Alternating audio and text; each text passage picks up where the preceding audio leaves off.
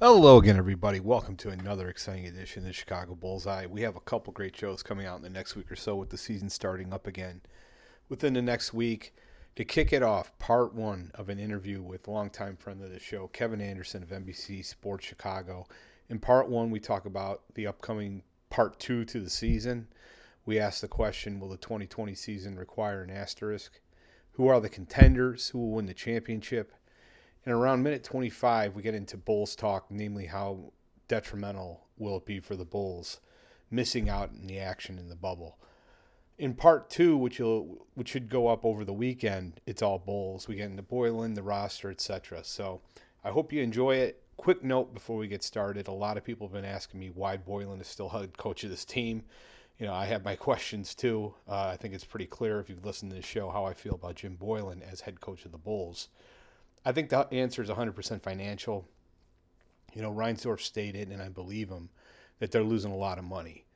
And with that in mind, why would he hire another coach right now who will cost at least $1 million and still have to pay Boylen and his staff? Why start outlaying that cash today? When we're no closer to the season, we got a long way to go before, you know, that coach in reality really needs to be in place. So that's my guess. I mean, never underestimate the desire of a millionaire losing millions to save a million. I'll expand and expound upon this in later show, but believe me, I, I think that's the reason. Could be wrong. Um, so I'm not going to get too upset yet. As to the suggestion that we fire Jim and hand the reins to Fleming, what has Chris Fleming done to earn a head coaching job for the Bulls? He's an alleged offensive guru.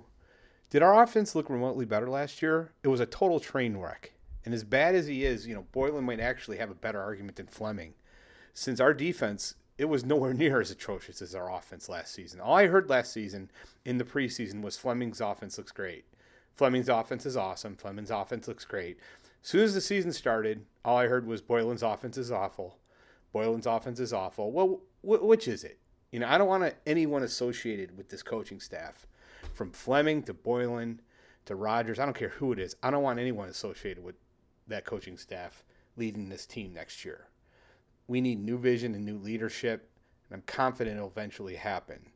Regardless, we'll dive deeper into these topics in a future show. I'm going to wait and see what happens with the head coaching position, but I believe Arturas in the end will make the right move. But we'll see. Anyhow, Godspeed and on to the show. Uh, it's great to be back, and I look forward to spending many, many emails, uh, Twitter beefs with all of you over the next coming months.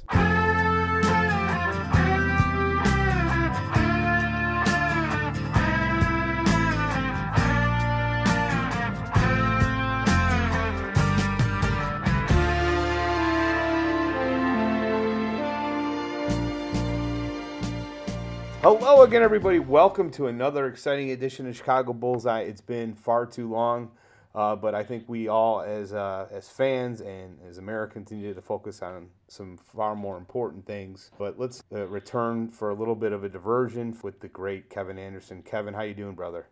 Fred, it's uh, it's I'm doing well. Everybody's healthy. Uh, still gainfully employed at NBC Sports Chicago, which is a massive plus. Um, but you know, things things are weird. Like it's things are just kind of surreal right now, like watching old games and then thinking about going to a restaurant and sitting down and having an actual like meal with the family. And um, it feels like a lifetime ago in like mid-February that was the last time we went out and, and, and ate and where we had basketball and we had sports. And even though I know things are slowly coming back like golf and NASCAR, and we'll have to be tipping off in Orlando uh, at the end of the month. It's still things are things are weird. They're not normal, um, and so it's just a very very unique situation we were in.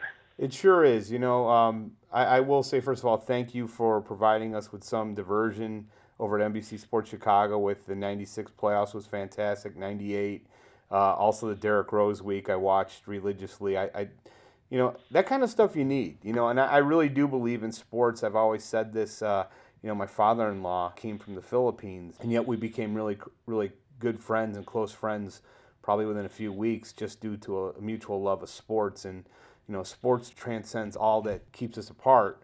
So i think it, it is really important. And when you when you miss it for you know a certain amount of time like we have it uh, it hurts. You know, it really does, and and it is a great diversion. And I'm hoping somehow, some way, we can get back to some sense of normalcy as long as you know the players can be healthy and and as safe as possible. You know, what say you? Yeah, I mean, like you know, first off, you're right. It's like a piece of me is missing not having basketball for this long, and it's you know, yeah, we we obviously go from mid June, and I'm not counting summer league here, but we go from mid June to uh, you know early October without any meaningful basketball, and that's a, that's obviously a normal stretch of time, but it's different right now, and sports is something that I think is is certainly important to the American culture. I mean, as you know, it, it is my livelihood of, of how I make a living and provide for my family, which uh, certainly personally is important. But you know, the the last thing you said is probably the most important. I think we all want to see sports come back. I want to see basketball come back, but it's got to be safe for everyone involved, and not not just the players, but the coaching staff and the trainers and everyone involved in, in Disney. And I, I hope uh, it sounds like their plan is is fairly decent, um, but uh, I quite frankly am not super optimistic that the NBA is going to finish what they start on July 30th. I unfortunately agree with you. Um, just seems like there's too many players coming up, you know, testing positive with, with few symptoms, and all you need is for one, you know, based on what we've seen so far from this disease, it's far more severe results for older people. And as you mentioned, some of these coaches are are older, and you know, God forbid if a player, a young person, suffered but uh, I think it's it's far more likely that a, a, player could unknowingly, you know, pass it on to a coach or a, a, you know staff, and it's definitely not worth the loss of a life. Yeah, I mean, think about like coaches like Alvin Gentry and Gregg Popovich. You know, these are are individuals who are in the at risk category of, of 65 years older, and so yeah, I mean, I, I don't know what the league is. Ha- certainly, they have done thought experiments and they've talked internally about what if X happens, how do we respond? But you know, what if they have the worst case scenario of a a player or coach or team staff member contracts this and dies? Um, no. You know, how how is the league going to respond? Are they going to shut things down immediately? Are they going to try and push through? I mean, I I know there is a massive financial reason to do this. Uh, certainly, if they were to not play this this playoffs and not get through, the the ramifications to the league would be felt for years. And I get that, um, mm-hmm. and I, I think we just all want them to be safe. But how is the league going to respond if a player contracts it, and that player ends up reacting very negatively to it? Like we know, you know, this this isn't something where if you're 20 years old or 30 years old, you're completely immune to it. We know that.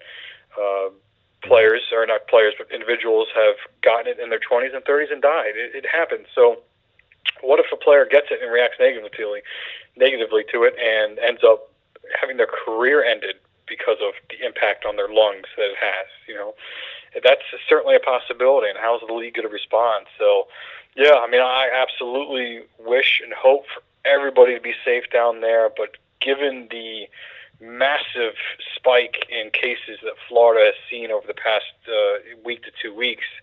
It just like as we inch closer to July 30th, and we're seeing the players arrive, and it's fun to have them make fun of the food that they're getting or their their hotel rooms. Rajon Rondo is is getting ripped because his hotel room isn't as nice as he wants to be, um, and, and so like those are kind of distractions down there, but you know, as we inch closer to the actual start of gameplay, just like I like it's not like every day at this point we're going, ah, we'll be fine, or it's a little bit better today, it's a little bit better than last week. Like things are specific to Florida, they're actively getting worse. Every day is a is seemingly a new high in positive cases, and so like it's just like I, I want it to go well. I want to watch real basketball, but it's not at the point in which I want to sacrifice something or have the league really go down a dark path. Yeah. Let's let's take you know let's hope we're both wrong and things are allowed to go forward. And you know I we I think we both I think it'd be a surprise if no one contracted this disease while they're in Florida. But let's assume. Yo, it's a, it's a when. There's no, it's not a if yeah. someone contracts it. It's a, a when someone contracts it, and if they can limit the exposure. I mean, number one is if a player gets it, can they trace the contact so they can figure out exactly who gave it to them? Number one. Number two is can they limit it so that player doesn't end up going three days of games before testing positive, but yet they actually transmitted it, and then you have a an outbreak. So that's like if you can limit those things, you can catch it immediately, isolate that player for two weeks, and have a minimal impact, and you you'll probably be safe. But it, yes, it's a matter of when, not if. But let's assume that you know they are able. None of the ramifications for the players um, are too severe, where you know a player is going to be significantly. Uh, his health is going to be endangered in the long term. It seems like most of the players that have contracted it have come back to some degree. And let's, yeah, I mean, you know, Jabari Parker is playing tennis the next day, right? Yeah, so. yeah. Let's hope and pray. Yeah, there you go. Let's hope. And, uh, let's not get on that tangent with Jabari. I know playing tennis. Uh, does he only play off? Did he return anything back? Most of these guys are going to bounce back pretty well without any pre-existing conditions. I, would like to get on a less important question, which I kind of got onto a tangent with a neighbor the other day. Is you know, let's assume things go well. Everybody plays. The season plays out. Whoever wins this uh, whoever wins the title, let's assume, is it going to be a big asterisk? Do you think, let's say LeBron wins his uh, fourth title, are they we going to look back and say, you know what, that was that was really uh, that's a massive asterisk, and kind of history wise, is it going to be held against him? I actually think it'll be the opposite. Whether it's the Lakers that end up doing it, the, the Clippers, or uh, literally pick any of the 22 teams that potentially at this point to it. I actually think it'll be the opposite in that we will look back at this year's champion and say they overcame so much adversity from a mental standpoint and a physical standpoint being down there that I think we're going to go this this is a, a true champion. I don't think we're going to look at it like the Lakers won it and they had it easy because of the situation. I think we will end up looking back at this and going, if the Lakers win it, that wow, they they overcame this entire situation and were able to pull it together as a team uh, that they they deserve the championship. So I, I think it, certainly it's going to be noteworthy. It's going to be remembered for as long as we live, and certainly 2020 in general. None of us as uh, adults, anyone probably over the, over the age of nine, is going to forget this year, uh, and that's for many many reasons, not just sports.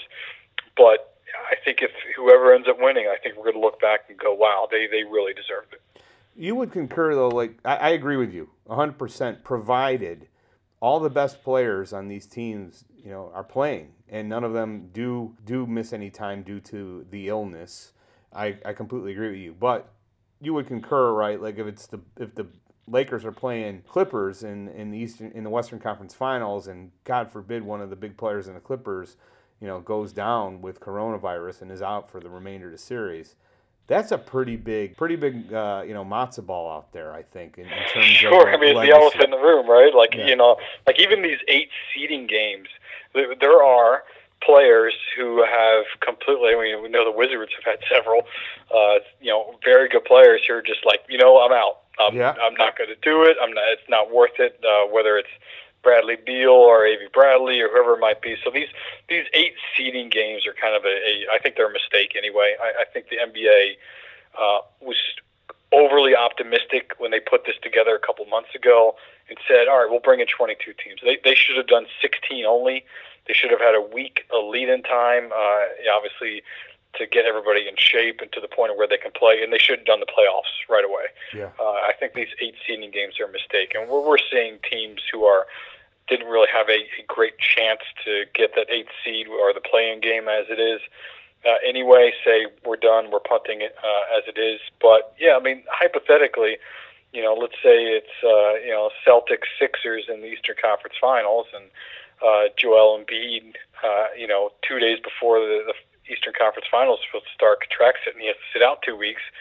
Uh, you know, I don't know if we're going to say it's an asterisk, but it'll be notable, um, just like any player who got injured, right? You know, whether it's the Sixers beating the uh, Bulls back in 2012, mm-hmm. uh, or whatever case may be, players get hurt. Players can't play Toronto. for various yeah. reasons.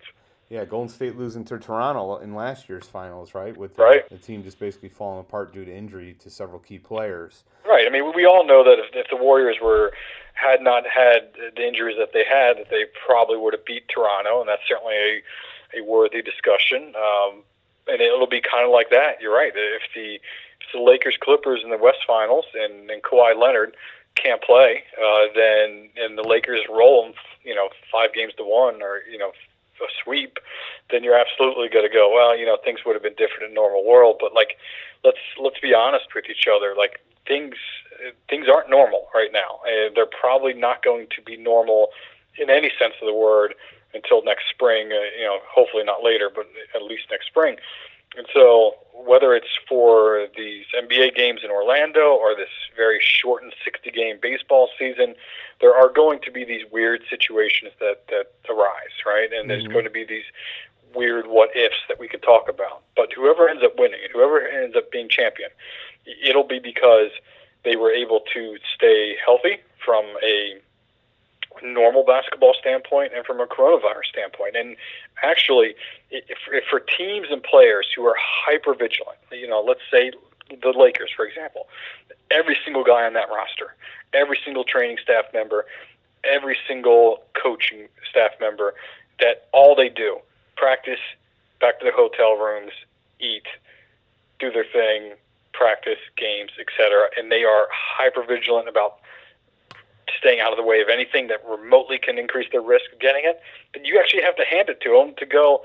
You know what? That, that they were hyper focused on that. I mean, at some point, some NBA player down in Orlando in the, this this bubble is going to make a bad choice, whether it's sneaking out or do an act, activity that they shouldn't, uh, like whether it's going to the actual park, which they're not supposed to be doing something's going to happen, or a family member. Like initially, it's just the players, but once they get into the playoffs, they're going to allow select family members and friends to come down and be with these players. Because they're again, they're going to be the, the ones who play in the finals are going to be in from mid July now, early mid July to mid October, completely isolated, and it's a it's a difficult ask to ask any person to be away from their families, especially if they've got kids, wives, girlfriends they care about for that long a time and not have any interaction. And so eventually friends and family are going to come down there. What happens when one of them sneaks in and goes in the park and they contract it? So, uh, yeah, I mean, those are all, you know, big questions and things that the NBA is going to have to answer. But if for a team to play, stay completely healthy, part of it's going to be because that team was hyper focused on what they were down there to do. Assuming that everyone remains healthy, uh, God willing, who do you see as the final four right now? Uh, two in the East, two in the West, and then obviously playing for the for the uh, NBA championship. Yeah, so we'll start in the West, and I, I think it has to be both LA teams right now. Um, the the Lakers and Clippers are certainly seem to be the two strongest teams in the West. Um, they seem to be the most healthy teams, at least right now, initially, and have the most talent. So I, I will be absolutely shocked if it's not an all LA uh, Western Conference Finals. Uh, you know, barring certainly an injury to somebody else. There's several other good teams in the West that uh, are going to make some noise. Houston could surprise some people if they actually end up playing some defense. Uh, Utah, who I liked initially.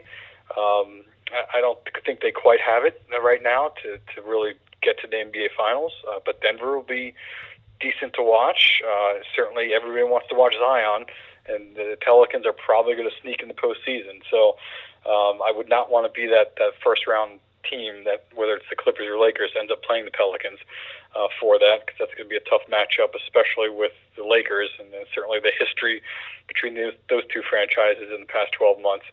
Uh, but I, I honestly, looking at it, to me, LeBron and the Lakers and, and Kawhi and the Clippers are your two best teams there. Okay. Um, in terms of the East, I mean, Milwaukee is. It's funny because the Bucks clearly have the best record in the NBA this season. Uh, they have a historically amazing offense and defense. The numbers they're putting up, but yet they still feel like they're overlooked. I think a lot of people nationally are still going, well, it's, it's going to be LeBron uh, or maybe it's going to be Kawhi and, and the Clippers. But the Bucks are the best team in the league right now, uh, and, and provided that they can stay healthy and that uh, you know we can see Giannis, you know, take take a step up in the postseason. Uh, I, I don't I don't see them not being in the Eastern Conference Finals. Uh, and then in terms of their opponents, I'm not quite sure Philly has enough. Uh, there's a lot of question marks I have with the Sixers. Um, but I'd probably I could see either the Raptors, the Sixers, or the Celtics as as that opponent. Mm-hmm. Uh, I would say, if I had to say right now, I'd say Boston. Uh, I think Boston has that talent. The way Jayson Tatum played in the month of February, really his his ascension to superstar level was happening at the same time that we saw Coby White go from average rookie season to amazing rookie season um, during that stretch. And the way that Tatum played, if he continues that when they come back out of this, uh, then I give Boston the edge over over those other two teams.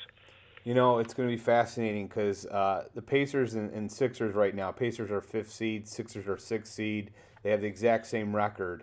Uh, and I, I, don't think there's anybody who would argue, especially with the questions around Oladipo, that the 76ers will be a much more difficult out for a team, especially with Ben. Simmons now 100% healthy. I still think the Sixers are that you know, even though they have a hack for a coach, they're the most talented team in the East, in my opinion. And they're dangerous, you, right? Yeah, like they're they're they really be, talented. Can they put it together for a full seven game series? They could be playing the Bucks in round two. It's entirely possible. Yeah. And uh, you know, we'll see what happens from there. But I, I think those teams, the Bucks and the Sixers, are easily the two most talented, and uh, whoever wins whenever they run into each other uh, is probably going to come out of there. Or maybe, you know, who knows? The Sixers have been so confusing this year; they could easily lose in the first round. And right now, they're they're scheduled to play the Celtics. So, what a fascinating first round series that would be.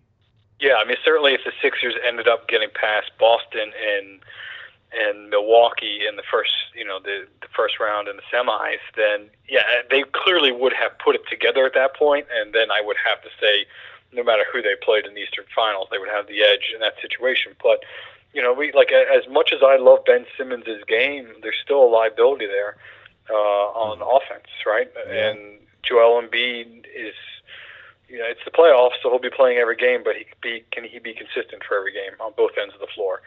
Um, you know, Embiid had a great season. If Embiid had played, let's see, what did the Philly end up playing? 65 games, 66 games if Embiid had ended up playing 50 games uh, this season, he'd be first team All NBA. And I think there are so so riders who are going to give make him first team All NBA for the year that he had. But he'd be a legit MVP candidate mm-hmm. if he mm-hmm. was out on the floor every night or nearly every night. Yeah, Sixers were 29 and 2 at home by the way, and a horrific 10 and 24 on the road. Who knows yeah. how this, you know, system how they're going to react to this, but uh they were had the best record in the East at home. You know, even better. Yeah, well, you know what's interesting about that aspect about there's no road, there's no home, right? Um, we had Kenny Smith, uh, the Jet, on the Bulls Talk podcast uh, earlier this week, and mm-hmm. Kenny said to uh, Jason Goff that he thinks because of this very unique atmosphere of being in a neutral site uh, and essentially with no fans and there's no like road momentum to get you up, and there's no home crowd to get you up. Kenny said he believes that there are going to be marginal players, role players, if you will, that are going to have amazing runs in Orlando that a lot of people are going to go, wow, I had no idea that this player was this good. Yes. And so, Agreed. like, we might see that just because of this really weird atmosphere. I mean, there, there are teams that certainly have very intense practices. And that's almost what we're going to get for the initial start of Orlando. It's going to be a it's going to be an intense practice. You just there are so many factors involved with a normal playoff game that not having the intensity of the crowd and the atmosphere it's going to impact some players. There are going to be other guys who are going to be completely fine, like guys like LeBron, I think, who are going to have no issue at all treating it like a normal game. But other guys kind of rely on that energy to, to get amped up, and so some players are going to shock people with how good they are, and other players who are really good are going to have poor performances, and that may be a factor. So, who do you foresee winning it all? Uh, gosh, that's that's a tough question to answer right now because I don't know who stayed in shape. Right? Yeah. Um, like it's, I think it was Malcolm Brogdon who who said that he didn't touch a basketball the entire three months that oh they were on gosh. hiatus, right? And I'm like, my God, that like, is, is it like riding a bike where you're going to get down there on the practice court and you'll be fine after a week? I I, I don't no. know. No. Um, so like, I want to see who's truly in shape, who didn't stay in shape, uh, who is going to be able to come back and continue off what they built off, uh, like Tatum, uh, before the uh, season ended in March. And so, uh, if I had to say right now, I, I would give the edge to Milwaukee. Milwaukee is still, if I was doing a power rankings for the top teams in the league heading into Orlando, Milwaukee would still be number one for me. And I, if you had to say right now, I, I think the Bucks are favored, should be favored to win it all right now. Yeah, I got the Clippers. I still think uh, when it comes to you know, you're going to have uh, Kawhi and uh, and Paul George are it's going to be that's going to be a really difficult duel to handle. It is. So, uh, so Kawhi's going to go back to back for you. Yes, and especially on the defensive end, you know how much I love Patrick Beverley. I just think that those two guys uh, in a league that you have to have a perimeter defender, they got two of them. And I think the the Lakers losing uh, Avery Bradley uh, is a is a big loss he's a, one guy you can throw at, you know, guarding one of those guys on the perimeter. And if you're going to ask LeBron to put up that much energy to stop one guy, I don't think they have enough to stop two, you know, on the perimeter. So I think that's going to be just. I cannot wait for that that Lakers Clippers series. I think it's going to be fascinating. Uh, but I just I love the Clippers, and I think uh, you know their coach. They got the best coach. They got the best everything. Kawhi Leonard to me is the best when healthy in the league right now. So yeah, Kawhi's amazing. I mean, we certainly know uh, he steps it up and what his performance, clutch performances are like. Paul George is often overlooked. He's a fantastic player. They've got a great coach, great system. Uh, yeah, it's like it, I, I don't see anyone but those two teams coming out of the West. But there, there's probably about four, maybe five teams that I can realistically see winning the whole thing right now, and and certainly the Lakers and Clippers and Bucks are three of those five. So before we get into beloved, we'll get into the beloved, unfortunately, and uh, and uh, you know, I, I, sent you some questions beforehand, but I, would like to throw this one out yet, and I haven't discussed it with you. I, I had a poll a couple weeks ago, and about uh, are you disappointed with or without Boylen that the Bulls didn't make it into the bubble? And I, I find it devastating. I think it's a horrible thing that they didn't make it into this top this top group. I think a lot of relationships are going to be developed here. It's going to be like the Olympics in a way where I think people are going to develop relationships that would help potentially for recruiting. Recruiting, I think, it would be very important for the Bulls and their young team to get down there and get thrown in this. And of course, you know, Boylen screwed that up. Do you agree with me, or do you agree with the majority that hey, I'm fine till December? So I think the eight teams that are not going to be in Orlando, and I think the NBA recognizes this. Those eight teams are at a massive competitive disadvantage long term because of this. Uh, there are 22 teams going down there.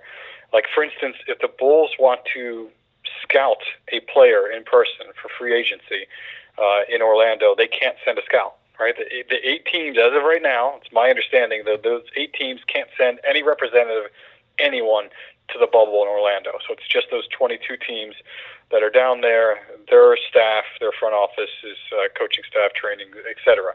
And so you're absolutely right that long term there are going to be players who form bonds because they are with each other every day for three months straight that are, are you're going to get a a Olympic type atmosphere uh, in, in terms of the players and friendships and bonding. Um, it won't quite be like it's Olympic Village because there won't be that freedom of movement mm-hmm. that players have. Uh, I just think there's going to be significant restrictions. I, I think you're going to see a lot of teams literally go from the practice floor to the hotel, back to the games, to the practice floor, hotel, and only go those three places, right? Um, but you're going to have guys as they get more comfortable down there go to their approved restaurants they can go to, um, you know, under under watchful eye of Disney and NBA. But uh, there's a major disadvantage for those teams not going down there. Now, beyond the scouting, beyond looking at potential free agents, beyond whether this you know this fall uh, or the following off season, you're just going to have these teams. It, I know there's been a discussion about the Elite Eight, right? The, the eight teams not going to Orlando, doing their own type of summer league. Uh, I think that's a massive mistake. you know, Michele Roberts is on record saying that the only way they're going to allow that to happen is if the same protocols are in place in Orlando that they do this Delete Eight tournament at. And they're going to have a hard enough time. This is the NBA have a hard enough time keeping everybody safe and healthy in Orlando that to do it with eight other teams at a completely different site to me is insanity and it's not feasible at all. Yes. So if that doesn't end up happening, which I don't think it will, you're going to have these teams go from early to mid March until early December. Right now, the league is hopeful hopeful they can start next season December 1st, um, and I think that's still being optimistic. But let's say it is December 1st. You're going to have these teams go essentially nine months between competitive play. I mean that that is that is a tough ask, right? And Unheard so of. the yeah. teams going down to Orlando are going to have the advantage of having played more games together and stayed in shape better. And it's so, uh, yeah, it's it's a it's highly unfortunate the Bulls are not one of those 22 teams. It's disappointing. I would not put it all on Boylen, as you said. I don't think it's just Boylen's fault. Um, you know, certainly the players and you know injuries to certain key guys like Otto Porter were significant factors involved in that. But they should have they should have been better this year. They they should have been better. They should not be a a 22 win team. Um, and no so. Doubt. No doubt. Yeah, it's it's it's tough, and I, I think it has the potential for those eight teams to have significant impact for the next two to three years down the line.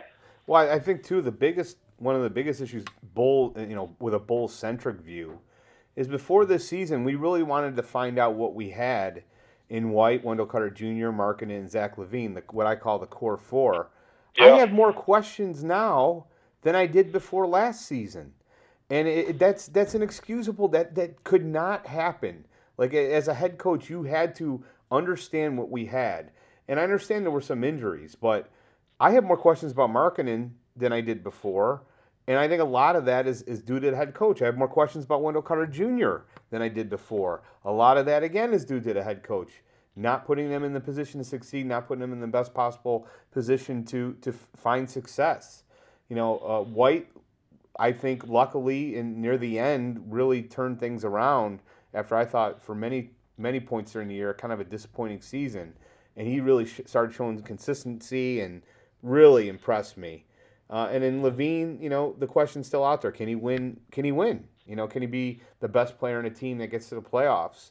There's nothing but more question marks than ever, and that's why I was kind of like, eight games with those core four together means a lot to me.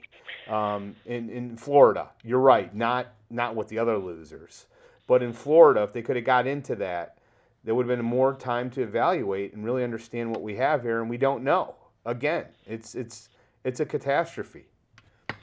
Yeah, I mean, so to uh, I'll disagree with you a little bit in terms of uh, a couple of the guys. So number one, Zach, right? And so, you know, Zach had the best season of his entire career this past past year. He was uh, certainly the focal point of the offense, averaged 25 and a half games.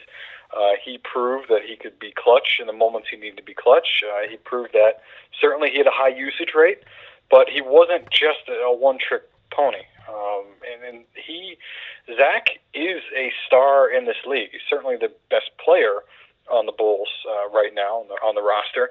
But we, he answered a lot of questions, right? Like the number one question is, could Zach improve on the season he had last year? Right? Could he could he take a scoring average in the 23s and make it even better. Uh, I was I was hoping for a scoring average in the 27s, um, and certainly not getting off to a super great start uh, impacted that. But you know, we saw Zach clearly capable on any given night of dropping 40. I mean, that's what you want from a star scorer in this league. And Zach, you know, you can fault him for all his defense. He is an elite, elite scorer everything you want out of a player on the offensive end. Zach Agreed. has that ability, right? Agreed. From the from the driving to the perimeter shooting, uh, he like he's got it, and you know certainly he could work on his playmaking and a little bit better, and, and work with his teammates, and you know certainly. You'd like his assist numbers be up a little bit higher, but you know, quite frankly, if some of his teammates were hitting the shots, his assist numbers would be uh, a little bit higher. So, like, I, I think Zach answered a lot of questions, and so Zach is, I think, probably he's got a little bit more in him in terms of like potential I think I think he has the ability to average 27 a game. Uh, so, like whatever, I mean, he certainly was in the All Star discussion, um, and if the Bulls had had a competitive record, he probably would have been in the All Star game. Um, mm-hmm. and it certainly was a missed opportunity with the United Center hosting the All Star game to only have Zach in a three point contest, and that's it. And so, I think he's got another level in him. Can he be the number one star on a championship caliber team? I don't know. I, I think he can be one B. I don't know if he can be one A. Um, outside of that, Markkanen had a very. I mean, it, it was just it was such a frustrating year for Markkanen. He had that opening night in Charlotte in which he dropped 35 and 17, and I think every fan was like, "Wow, like this is it. This is this is this is February Markkanen that we got uh, in 2019. We're getting it here for the whole season." He just took a massive step back. Uh, a lot of it's the coaching staff and the, and the scheme he was being used in and what they were asking him to do. A lot of it's on him. Like he just flat out missed a ton of open shots. Yep. And so, like, there are mass. There are so many more questions about about Markkanen uh, entering this off season, in which he's eligible for an extension, that we had entering last year, a year ago at this time. And so, like, what is Markkanen's true ceiling? Is it just a a decent starter that would be good in the right system, or does he still have all star potential? I would like to think and hope that he's got all star potential, but he's got to be used correctly. He can't just be used as a, a spot up shooter. I mean, he's he's not like Danny Green out there. He's just going to you know knock down threes. Like you need more from him. You need you need more play in the post. You need more rebounding. You need a, you need, just need a more consistency staying healthy you know, then you get to Wendell. Uh, and number one is the health. Like, can he stay on the floor? Uh, like, I, I want to see that from him. I, I don't think he was used properly defensively with mm-hmm. this team. His block numbers were down in a year where his block numbers should have been up. Uh, he had a great rookie season, and Wendell is gifted defensively out there. There's no doubt that he has the potential to be first or second team all defense in this league he's got to be used correctly though. He can't be playing 15 feet out and, and be asked to rotate on the weak side and, and just have it be a mess back there be out of place. Offensively, his game is still a work in progress. Uh, he started to extend his range, which is great to see. But certainly in in today's NBA, and, and I think he's gone on record saying he feels more comfortable playing at the four than the five. Well, in this league, you've got to be able to knock down the three as a as a four. Absolutely. You can't. You, you absolutely yeah. have to. So, like, he's got to work on that range, be consistent there. But he's he worked on his touch near the rim uh, and was getting better that way. And so, like, there's still there's still a ton of potential in Wendell. I mean, the kid I think just turned 20 recently. So, like, there's still a lot there, and I, I have a lot of hopes for Wendell being a core member of a future Bulls playoff team. But then you get to Coby, and Coby didn't start that great, but a lot of it was due to his playing time and his usage. Usage, and we eventually got him in what we saw in February. Right? Like, why did it take so long for him to start? I mean, I was advocating advocating. God, I think it's probably as late as uh, December for him to start alongside Zach LaVine. Yeah. Because I felt like there were just too many situations in which they weren't on the floor together, and the defenses just went ran right at Coby because there were no other playmakers on the floor in that second unit. There just weren't, and so like they, they, we needed more time of Zach and Coby together. And in terms of all the things, the number one benefit had they gone to Orlando and played those eight seeding games, and if they were lucky beyond, is to get more playing time with Zach and Coby together in the backcourt. Like that, that's that's the number one thing, and I want to see that duo together for a long time. And so, I, I think we got questions answered by Coby from his ability and the progress he made from October to February. Like he has got all star potential.